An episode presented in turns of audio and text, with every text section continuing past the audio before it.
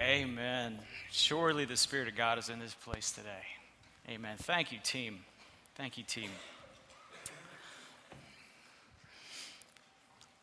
So as we get situated up here, if you have scripture with you this morning, I invite you to turn to the New Testament book of Colossians. Colossians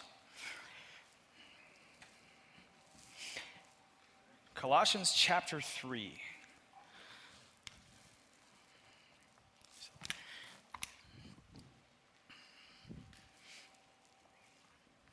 Colossians chapter 3. If you don't have a Bible with you, back on the table in the doors when you walked in, there's some Bibles there, so you can grab one next time, or you can grab one now if you'd like. If you don't have a Bible of your own, I want to invite you to go ahead and the one you pick up, take it with you. One of the things that we believe here at Palmyra Grace is if you get into the Word, His Word will get into you, and it's going to transform you from the inside out. And so we don't want you not having one get in the way of that. So you take one, and if you need help getting into it, come see me, because I'd love to talk to you about it. We're going to look at Colossians 3, verses 1 to 15. So I'm going to read it aloud, and you can read along with me if you have scripture with you. If then you have been raised with Christ, seek the things that are above where Christ is, seated at the right hand of God. Set your mind on things that are above, not on things that are on earth, for you have died, and your life is hidden with Christ in God. When Christ, who is your life, appears, then you will also appear with him in glory. Put to death, therefore, what is earthly in you, sexual immorality, impurity, passion, evil desire, and covetous, which is idolatry. On account of these, the wrath of God is coming. In these you too once walked when you were living in them, but now you must put them away. Anger, wrath, malice, slander, obscene talk from your mouth. Do not lie to one another, seeing that you have put off the old self with its practices and have put on the new self, which is being renewed in the knowledge after the image of its creator. Here there is no Greek and Jew, circumcised and uncircumcised, barbarian, Scythian, slave, free, but Christ is all and in all. Put to death then as God's chosen ones, or put on then as God's chosen ones, holy and beloved, compassionate hearts, kindness, humility, meekness, and patience, bearing with one another, and if one is a complaint against another, forgiving each other. As the Lord has forgiven you, so you must also forgive. And above all these, put on love, which binds everything together in perfect harmony. And let the peace of Christ rule your hearts, to which indeed you were called in one body. And be thankful. Let's pray. Heavenly Father, as we go to your word this morning, we just ask that we would have open ears and open hearts. Lord, we praise you. We lift up your holy name, and we recognize in this moment that sometimes during this week we failed you. We've sinned against you. We ask you that you would forgive us. And Lord, now as we go to your word, we ask that your Holy Spirit would stir our hearts. Lord, we don't want this time, I don't want this time to be a time of transfer of information from me to a crowd of listeners. No, Lord. Holy Spirit, we just ask that you would bring about life transformation during this time, that your word would change us from the inside out, that you would waken our hearts, that you would grow our love for Jesus. And Lord, that the change that you would bring about in our hearts and lives would be so evident to the world around us this next week that people would want to know why we are different, why, as the words we just said, why we're so thankful, why we seem to walk out love, and we'd be able to tell them about your son Jesus, and they'd be able to come to know him and find the joy and freedom that is in his name. So Lord, we give this time to you, and I ask you to help me, because I can't do this on my own. Speak through me, Lord, and bring all of your plans into account this morning. In Jesus' precious name, and all God's people said, Amen. So if you haven't been here, we're actually in the fourth week of a series called Enough, walking through the book of Colossians. And we ask the question each week, starting in week one, what is enough? What is enough? And I said, there's so many things in our lives that wrap up this idea of enough. There's bills to pay. We worry if we're going to have enough money for them. And there's our house, and there's our jobs, and there's our parenting, and there's all of these things. And, the idea in our mind of am I going to be enough? Do I have enough? Will it be enough? Well, we have enough, right?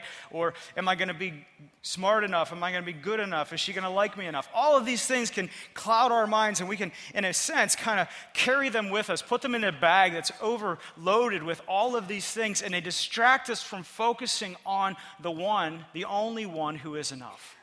And that's Jesus. And what the book of Colossians shows us is that you're never going to feel enough. You're never going to feel like you have enough if you don't know Jesus. And so we said the first week that we've got to make room for him in our lives. We've got to do that. And then the second week we said that, Paul showed us through this book of Colossians that Jesus is first among everything. So it's not enough just to make room for him. We have to make him the first priority in everything. And Jesus isn't waiting, by the way, for us to make him first, because he is first. He is King of Kings and Lord of Lords. Our call from this book, our call as followers of Christ, is surrendering to him as first in everything.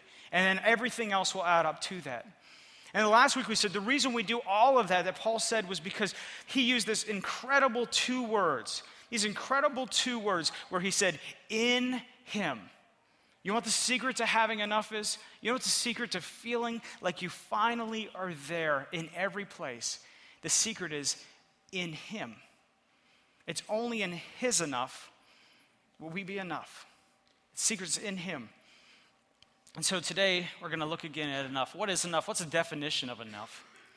It's the amount sufficient to satisfy a need or requirement. Because there's things I know right now, whether it's heartbreak, whether it's stress at work, whether it's stress at home, whether it's self-doubt, regardless of what it is, there's everybody in this room at one point or another this week. We had a lack. We felt a lack. And we need him to satisfy it. If we don't go to him, we look for other things to satisfy, don't we? So today, Paul's going to help us in chapter 3 to unpack a little bit more what it looks like once you're in him, what the process looks like in our life to live into this enoughness that's in Christ Jesus. Because there's not just those things in our bag. When we come to saving faith in Jesus, when we put him first in our lives, it's not just the things in this world that distract us. There's a whole lot of other things that we bring into this relationship with Jesus. And so I've asked Jonah to come up this morning to help us out. Can we give him a hand?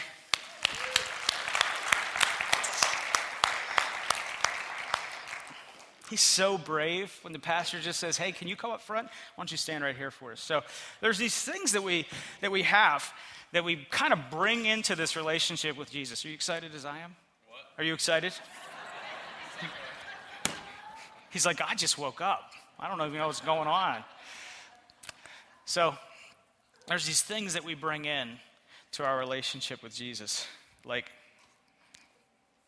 lust. And we put it on. And we wear it, right? And this is one maybe we don't want anybody to see. We don't really want anybody to talk about. I picked you just because of your hair. It's every, and for some of us it's anger, right? Yeah, and we've got anger, and we get angry with people. We go off the hook. Maybe that's the way we saw our dad or our grandpa or our mom deal with the stresses of life, the lack in our life. And so we have anger, and then we put that on. And then there's past relationships, right? Past hurts, times people have harmed you. Maybe some things that happened in your childhood that you're still living with. And, they don't just miraculously go away when you surrender your life to Jesus, right? Those memories don't go away. The distrust that you have for people, the ability that you have to enter in and truly love people, those past relationships harm that ability. Maybe it's gossip. Maybe it's, no, this doesn't happen in our church, by the way. This only happens in the church down the road. So if you're new, welcome to our church where this never happens. But there's gossip, right? Yeah. And some of us have a problem with that. And so we put that on, we bring these things into our relationship. How you doing? This starting to get hard? It's getting hot. It's getting hot, yeah. These lights are like air conditioning. And then, you know, some of us are lucky because we have really cool humor that nobody seems to get, right? And like every time we crack a joke, you know, nobody does it. So it's just really tough. This is definitely you, right? Oh, yeah. Absolutely. So we wear that in our relationship with God, right? It causes some problems in our life, right? Some of us, it's addiction. Some of us, we struggle with addiction, whether it's substances, whether it's pornography, whether it's food, right? And we walk into this relationship with Christ, and it doesn't go away right away. Like, we recognize he's enough. We've put him first, but we're still struggling with that. And so, do I need to help you yet? Oh, no, I got it. All right, you got this? Okay. So we carry that, right? Wait, there's more. Because there's a lot of stuff, right? I mean, we carry a lot of stuff with us. We have envy, right? We have envy, and now we have like this thing called social media that allows us to envy people 24/7 just by going like this. Because everything on there is true. Everybody puts their whole life on there. It's not just the highlight reels, right? Yeah. But there's envy, right? There's the envy of life, and we struggle with that. And then some of us have the need to be in control. Now I'm getting personal, huh? Yeah, we have to be in control. And the idea of surrendering to Christ for salvation, okay, we can deal with that. I understand I'm a sinner, but to surrender my control to him, to give everything to him, boy, that's tough. And so we wear that. We wear that around. You're doing so good, Jonah. For some of us, it's grief. For some of us, it's loss. There's a person, you know, we're heading into the holiday season, and there's a person that we've lost, and we carry that, and it's hard. Some of us, it's a loss that happened early in our life, and we say to ourselves, let's be honest, we say to ourselves, if God's so good, why did this happen? Right? And we pull that along with us, and we wear that. How you doing? I don't have to work out today. That's awesome. And so, on the outside, we look fine, right? On the outside, yeah, we're saved. On the outside, we're praising God. On the outside, we come week in and week out to church. On the outside, we're saying, hey, how you doing? I'm doing great, right? Yeah, I was saved by grace through faith. Yes, Christ reigns in my heart. Yes, I'm following him. But you know what? The reality is for every single one of us, there's a whole lot of layers that we're carrying around. There's a whole lot of things that are weighing us down. Is that pretty heavy? Pretty heavy. Yeah. Pretty heavy, yeah. And how else do you feel?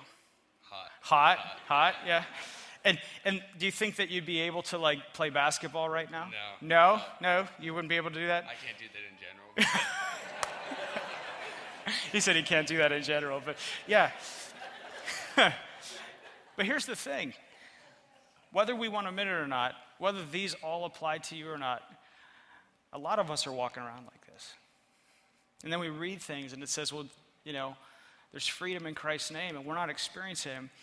What we're going to see today is Paul says something very clear to us. He says that, yeah, you know what? When you come into Christ, you're saved, but there's this old self. There's this old part of you that you walk in with. And so he says that you've got to start taking it off. Yeah, you can continue. Just why don't you stand over here so everyone can watch you. There you go. He says you got to take it off. He says you got to pull it off one by one. He says that this isn't going to be an immediate process, but there is freedom. You're not stuck with these things forever. Chapter 3 teaches us how to leave our old self behind and how to start living in this new life. Because we know all the way being a Christian isn't just about being good enough. It's about growing in the grace that God's given us, right? So how do we do that, though? Because it's not a magic wand. It's not this magical thing. There is a process that God wants us to walk with him through to find freedom, to finally be free of all of these things we bring into our relationship with him. Can we give Jonah a hand?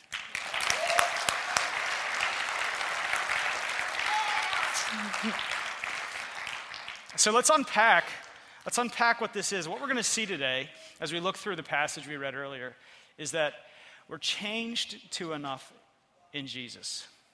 But this is a change that he wants to take place, a change of clothes even. So if you already are in Colossians 3:1-15, let's go ahead and take a look. So this is what Paul says. He says, if you have been raised with Christ... We talked about this last time. If you weren't here last week, Paul gave us a picture. He said there's a picture in the Christian faith, a symbol, a sign of what the process of coming to faith in Jesus looks like. He used baptism as an example of that, because our baptism is a symbol, a sign of the fact that when we said yes to Jesus, our old self died, went into the grave with Christ, and then as he rose from the dead, when we come out of the water, we have new life. So if you've been raised up with Christ because you were in him, that's the secret of being in him, then you need to do something. Be able to start this process, you have to have a mindset where you seek the things that are above, where Christ is, seated at the right hand of God. He says, set your minds, fix your minds, become fixated on the things that are above, not on the things of earth. Not on all the things that we worry about if they're going to be enough, if we have enough, right? Pretty simple. Don't worry about those things, because now that you're in Christ, now that you've been raised with him, you have to become fixated on him, because it's only in him where you'll ever find what you're looking for. He goes on, he says, because you have died. Your old self has died, and your new life is hidden with Christ in God. You've literally, he's standing in front of you. When God looks at you, he sees the righteousness of Christ. It's not because of what you've done, it's because of what he did. And he says, we understand this promise. We are fixing our eyes on it. We are becoming fixated on it. And the reason we are is because there's a promise that when Christ, who is our life, by the way, Christ, who is our life, appears, then you will also appear with him in glory. Jeremy, this is flashing for battery, and I had full battery when I started. I'm going to keep you busy this morning. Thanks, man. So last week I talked about this picture that Paul was trying to talk us about. This idea of the fact that Jesus is the fullness. Oh, there we go. May have to turn it off first. Man, aren't these guys great? They are. You have no idea how many things are moving parts just to make this happen. It's so good to have these guys. So last week we talked about this, that, you know, Paul's very clear that Jesus is all. He is all. We're in him, and he is the definition of enough.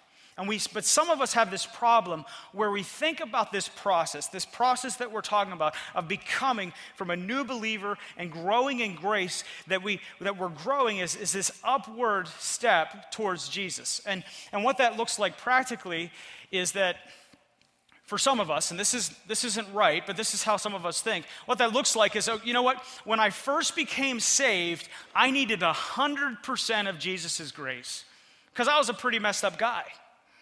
And I really needed him a lot, because it's clear to me I was a sinner and saved grace. But then we think that, you know what, as we grow in grace, that we're going to get better, right? And that's true. There's fruit. The fruit of the Spirit come. But as we grow in grace and as we move along life, what we sometimes can begin to believe, that what that blue represents, is that, you know what, as I get better, I need less of him. You know, like I'm halfway through life, and you know what, I'm 50% there. I only need 50% of Jesus. In fact, I'm pretty good.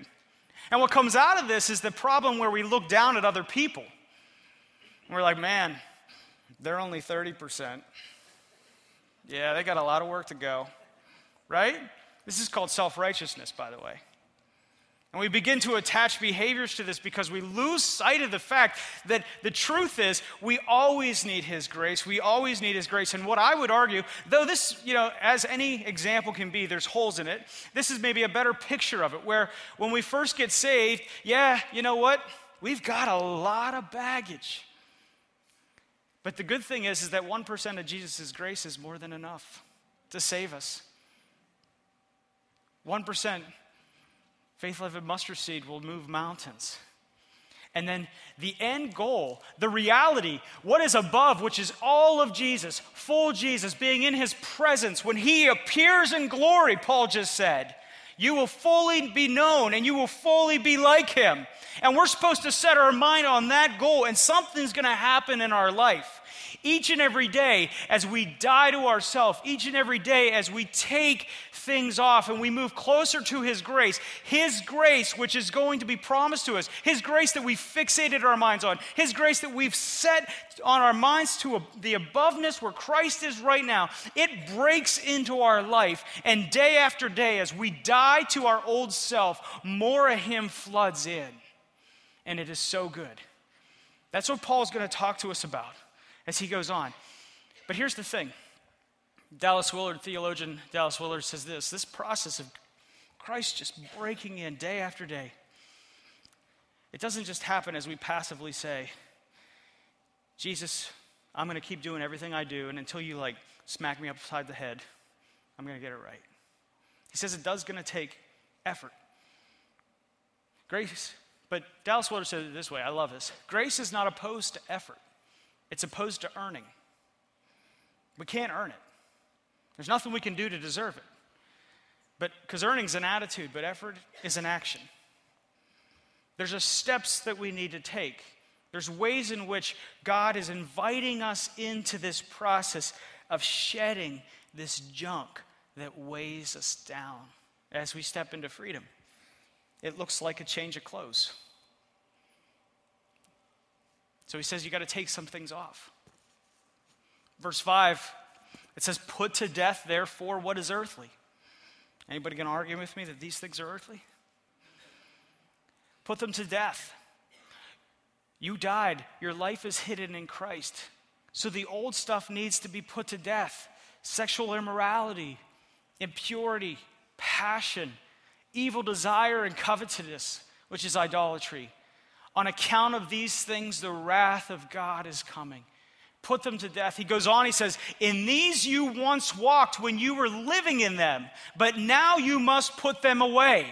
To which some of us say, listen, I understand that you're using past tense, but I got to tell you, Paul, some of these things I still walk in, right?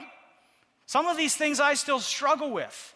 Which I believe Paul would say to you, learning to trust that you have the fullness of God in you in Christ is the very key and essential to faith. So you don't look at you. When he says this, the reason he can say, into these you once walked, is because you are in Christ. And if you fixate on Him and you walk in Him and you surrender to Him, as He changes you, you will become what you already are. Is this making sense? This is what he's telling us. You must put them away. This is the effort. You must say no to them. Anger, wrath, malice, slander, and obscene talk from your mouth. All of them. They got to go. They're weighing you down. They're heating you up. Right? So don't lie to one another. Seeing that you put off these old practices, or put off the old self with these practices.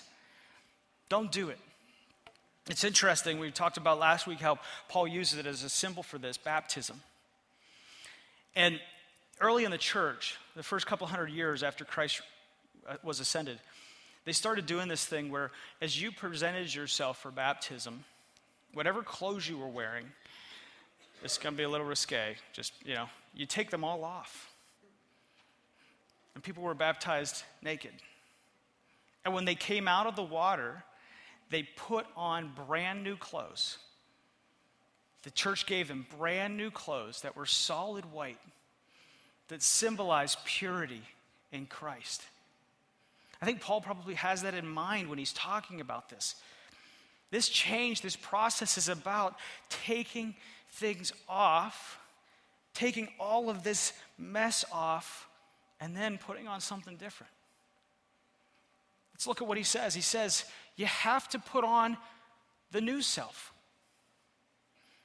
which is being renewed in the knowledge after the image of its creator. Folks, this is the key. Do you understand? One of the things we believe, the reason why we as Christians actually believe in the value of all people, the reason we have a belief that every single human being is valuable and has a purpose is because in Genesis we learned that God himself, when he made mankind, made us in his image and likeness. And do you know that when you wear these things, do you know when you walk a life, when you live your life outside of Christ, that you're actually not living as your true self? You're not living as the person that God created you to be. What Paul's actually saying is that as you take these things off, you actually become the person that you were intended to be. The reason why you feel lack, the reason why you feel frustration, the reason why you seek the things of earth and they never fill the empty spots in your life is because you are seeking after that which brings death, because it's not ever anything that you were supposed to wear in the first place. It's the opposite of what God intended you to be. And so verse 10, he says, do you not know that after you have put your faith in Christ Jesus and the Holy Spirit has entered you, that as you take these things off and his grace floods into your life, that you are becoming something new. You are being renewed. You are being transformed from the inside out into the image of God, because that is what you're supposed to be. That's who you're supposed to be. And as you seek him and as you fixate on him and as you look at Jesus and you say, he is my guide, he is the pioneer and perfecter of my faith, he is the only one on my mind, you are chasing after the reality of who you already are in him. And the Christian life is falling in love with Jesus and understanding that Jesus came and died so that you wouldn't have to feel what you feel, so that you wouldn't have to sin the way that you sin, so that you wouldn't have the broken relationships and the broken thoughts and the broken attitudes that you walk with each and every day. There is more, folks. There is more for all of us. And he wants, as you peel these things off, for his grace to flood into your heart and your life and renew you. Because, he goes on in verse 11, he says, because there is no differences in us anymore. In the early church, there was all kinds of people coming to this reality. Greeks and Jews were coming to his faith. Barbarians, Scythians were people that lived in a place where, honestly, the people that would have read this letter for the first time would have said, Scythians? Even them? Because they would have been considered as far away from God as you possibly could be. Even the people that you in your mind right now think there's no way you could get further lost than them. Guess what? Once they say yes to Jesus, they're just as the same as you. Saved by grace through faith, walking through this life. Why? Because Christ is all, and he's in all. This is the invitation that we have from him. And so he says, put on then. Allow that grace to flood in. Put on a new outfit. Put on a new wardrobe.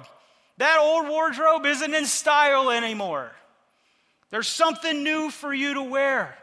Put it on as God's chosen one, holy and beloved. Yes, you are holy in Christ Jesus. You are loved by God. So put on compassion, compassionate hearts. Put on kindness. Put on humility. Put on weakness. Put on patience. Bear with one another. Have patience with one another. Can I get an amen? I need God's help with that, right? Every day. If one has a complaint against another, forgive each other, right? As the Lord has forgiven you, so you must also forgive. And above all else, put on love, which binds everything together in perfect harmony.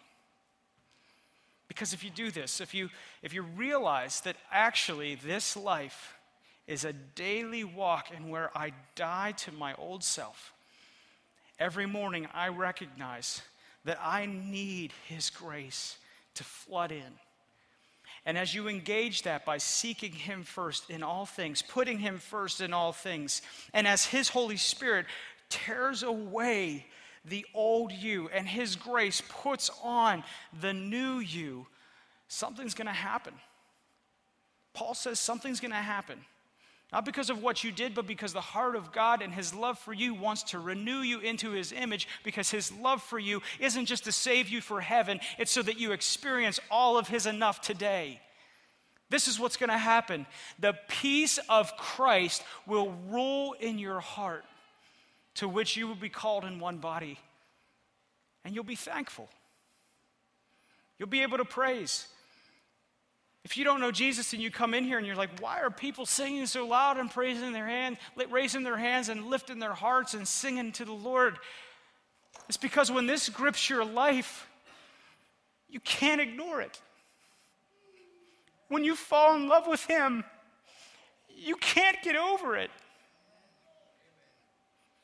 Why do I raise my hands when I worship? Because every single time my child was a toddler and she wanted picked up, you know what she did? She came to me like this. And I recognize that each and every time I come in here, that if I want to walk in this life, if I want to peel this crap off, can I say that in church? I just did, I guess. If I want to peel this off and I want more of him to come in, I need to seek after him and praise him and be thankful for all that he is, for all that he's done. Folks, this isn't just, he says, right here, he says, to which you were called in one body. This is one of the purposes of the church. If you're saved by grace through faith, this is why you have to be part of a local church, because this isn't just an individual thing. This is a corporate thing.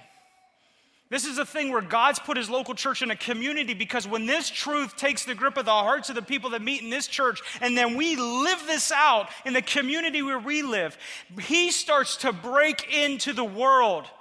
That's why he taught us to pray, your kingdom come, your will be done on earth as it is in heaven.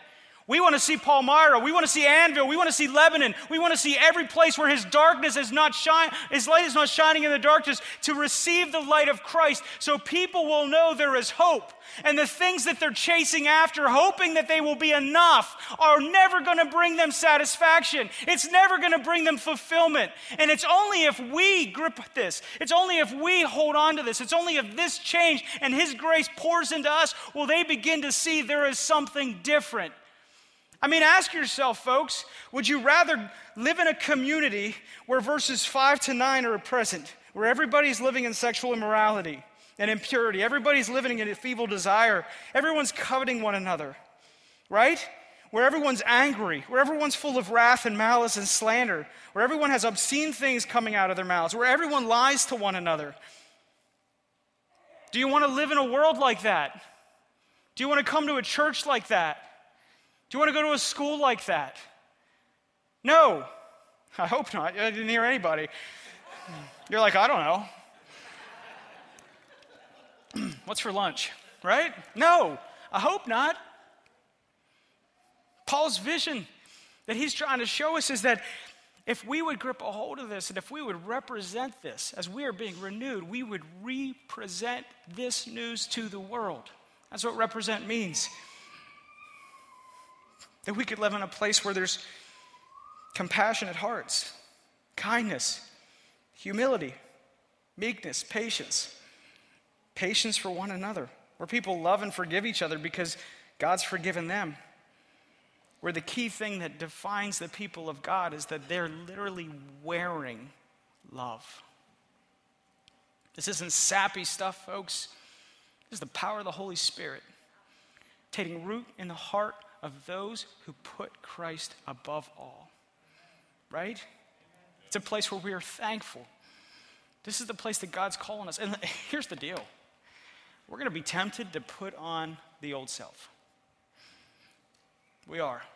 I mean, is there not anything more comfortable than that one pair of jeans? You know which one I'm talking about. Like that one pair of jeans that like your wife tells you wear them too much. Maybe that's just me. But there's that one pair of jeans or that's that one sweatshirt, you know, you've had it since 1982, but nothing feels better than that sweatshirt, right? Like people in your family actually bought you a new one for Christmas and you still don't wear it.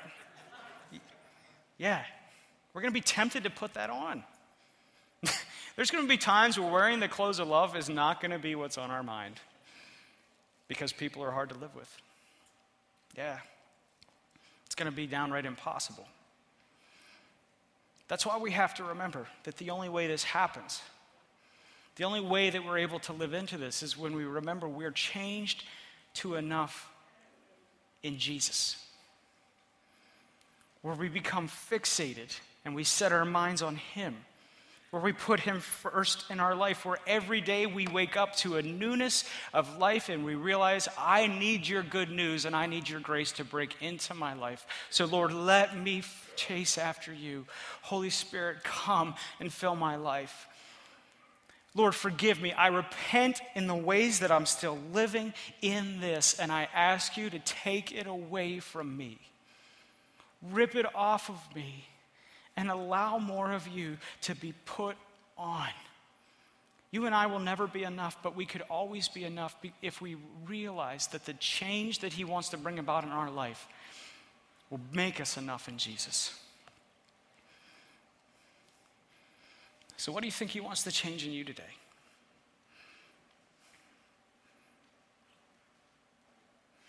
I mean, what is it that he may be saying? I don't even have to tell you. The Holy Spirit's telling you right now. There's something that needs to be taken off. Or maybe there's something he wants his grace to put on you so that you can walk in the fullness. Where are you lying to yourself that you're not already enough in Christ? Where are you striving? This is the walk of faith, folks. You know, I like to read, and I've been reading the Chronicles of Narnia. Have you ever heard of them? With my daughter, Lydia. C.S. Lewis is an incredible writer, and he understood Jesus. He understood what this looked like. And in this, the third installment here, called The Voyage of the Dawn Treader, he tells a story. He tells a story about these kids who first went to Narnia, and if you don't know the story, that's okay. These kids that first went to Narnia, a couple of them came back, and their cousin Eustace came with them accidentally. And Eustace was a jerk. He was a complainer. He was a problem. He was someone that lived in the old clothes because he never realized there were new ones. About the time that we get to the point where this book's at, where I'm about to read to you is from, you're really hoping to get rid of Eustace, to be honest. But something happens to Eustace. He goes and walks away from all of his friends one night because he's just tired of them, because he's a jerk. And he finds a cave full of gold, full of treasure, full of all the things that he thinks are going to be enough, right? Finally, there's a reason why I'm in this stupid world, because I have found all that I'll ever want.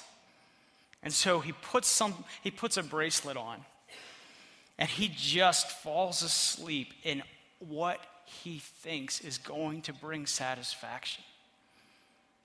And he wakes up changed into a dragon. Changed into something evil, changed into something ugly, changed into something that nobody wants to be around. What was on the inside, he was wearing on the outside. And then something happens. A lion who in C.S. Lewis's Chronicles of Narnia represents Christ, named Aslan. Aslan comes to meet Eustace. And he says this, I was lying awake one night and wondering what on the earth would become of me. And I looked up and I saw the very last thing I expected. a huge lion coming towards me. I was terribly afraid of it. You may think that being a dragon, I would have knocked any lion out easily, but it wasn't that kind of fear. And when it came closer to me, it looked straight into my eyes, and he told me to follow him. Don't miss that. So at last we came to the top of a mountain that I've never seen before, and on top of this mountain there was a garden and trees and fruit and everything, and in the middle of it there was a well of water. The water was clear as anything, and I thought if I could just get in there and bathe, it would ease my pain. Oh, I'm not going to be able to get through this. But the lion told me, "You must undress first." I was going to say that I couldn't undress because I didn't have any clothes, and I suddenly thought, oh yeah, dragons are all snaky and they have skin that they cast off, so of course that's what the lion means. So I started scratching myself and scales came off all over the place. I scratched it a little deeper and my whole skin started peeling off. And a minute or two later I stepped out of it and I saw it lying there beside me. So I started to step into the well to bathe. But as I was going down and put my foot into the water, I looked and what I saw was hard and rough and wrinkled and scaly, just like it always had been. Oh, that's right, I thought. That must mean I have to remove something else. I must have a smaller suit underneath the first one. I'll have to get rid of it too. So I scratched and tore off this skin, and I peeled it off beautifully, and I stepped outside of it. It was lying beside the other, and I stepped into the well to bathe, and exactly the same thing happened again. Oh dear, how many skins do I have to take off? For I was longing to bathe. So I scratched the third time, and just like the other two, I was still myself. But then the lion said, "You will have to let me undress you." I was afraid of his claws, I'll tell you. And I was pretty desperate now. So I decided to lay flat down on my back and let him do it. Don't miss that. The very first tear he made was so deep that I thought he had gone deep into my heart. And when he began pulling the skin off, it hurt worse than anything I've ever felt. The only thing that made me able to bear it was the pleasure of feeling the stuff come off.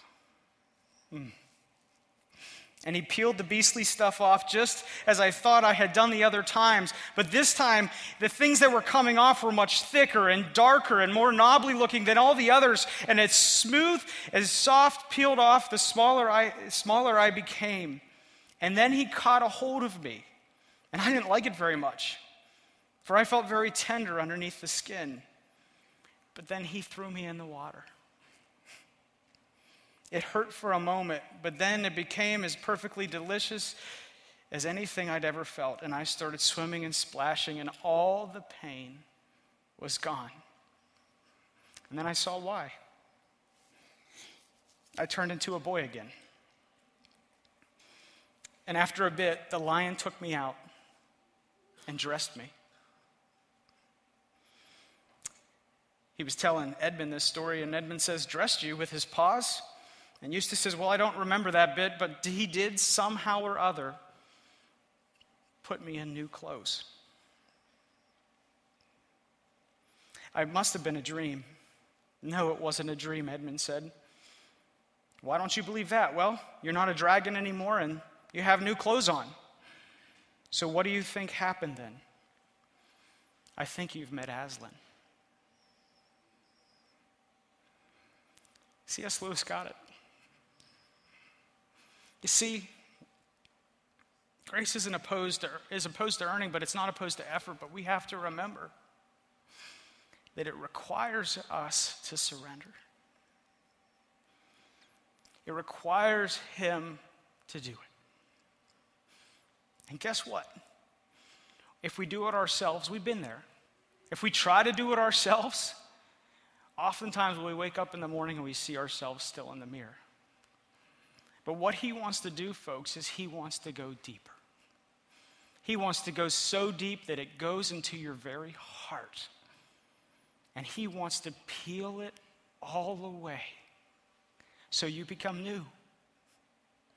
And then he wants to dress you in him, clothe you in him. And you can do that because you can meet Aslan. You can meet Jesus. He is risen. He's alive. And if you would set your mind on him, if you would become fixated on him, the opposite of this process, or the end of this process, is freedom and joy, thankfulness. You'll be able to put on love. We're only changed this way, and we're only changed to enough in Jesus. And every single one of you, every single one of us is being invited today to take off the old and put on the new. And you will become renewed into the image of the one who came to save you. And that's good news. And in that place, you'll always find enough. Let's pray. Father, we love you. We love your word. Thank you for your truth. Thank you for this invitation, the invitation of your grace. Father, I would just ask that right now, with every eye shut and every head bowed, if they're in this place this morning and you just say, you know what, God's asking me to put off, to put to death something, just raise your hand. I got something I need to put off. Yeah, just raise your hand and agree with what God's saying in your heart. Holy Spirit, Jesus, touch these people right now. Empower them to surrender to you. Give them the steps in their minds and their hearts that they need to take to give this over to you. And empower them to walk in the newness of life that's found in the freedom in the beautiful name of Jesus. If you're here this morning and you say, well, actually, Holy Spirit's messing with my heart. There's something I need to put on. I need to put on. Raise your hand. Say, I need to put on something. I'm not walking in newness. See those hands. Holy Spirit, empower them. Pour yourself out on them anew. We want to see your fruit bear in their lives. Use them, Lord, as they walk out in faithfulness to you, as they become fixated on you. Help them put on more of you. Lord, I would ask that for each one of them and each one of us, that as we walk through this process, that the renewing of our hearts and lives to the image of your son Jesus, that we would draw others to him in our communities, in our neighborhoods, in our workplaces, in our schools. Lord, use us this week to share this good news with somebody. We love you, Lord. We pray all of this in Jesus' name. Amen.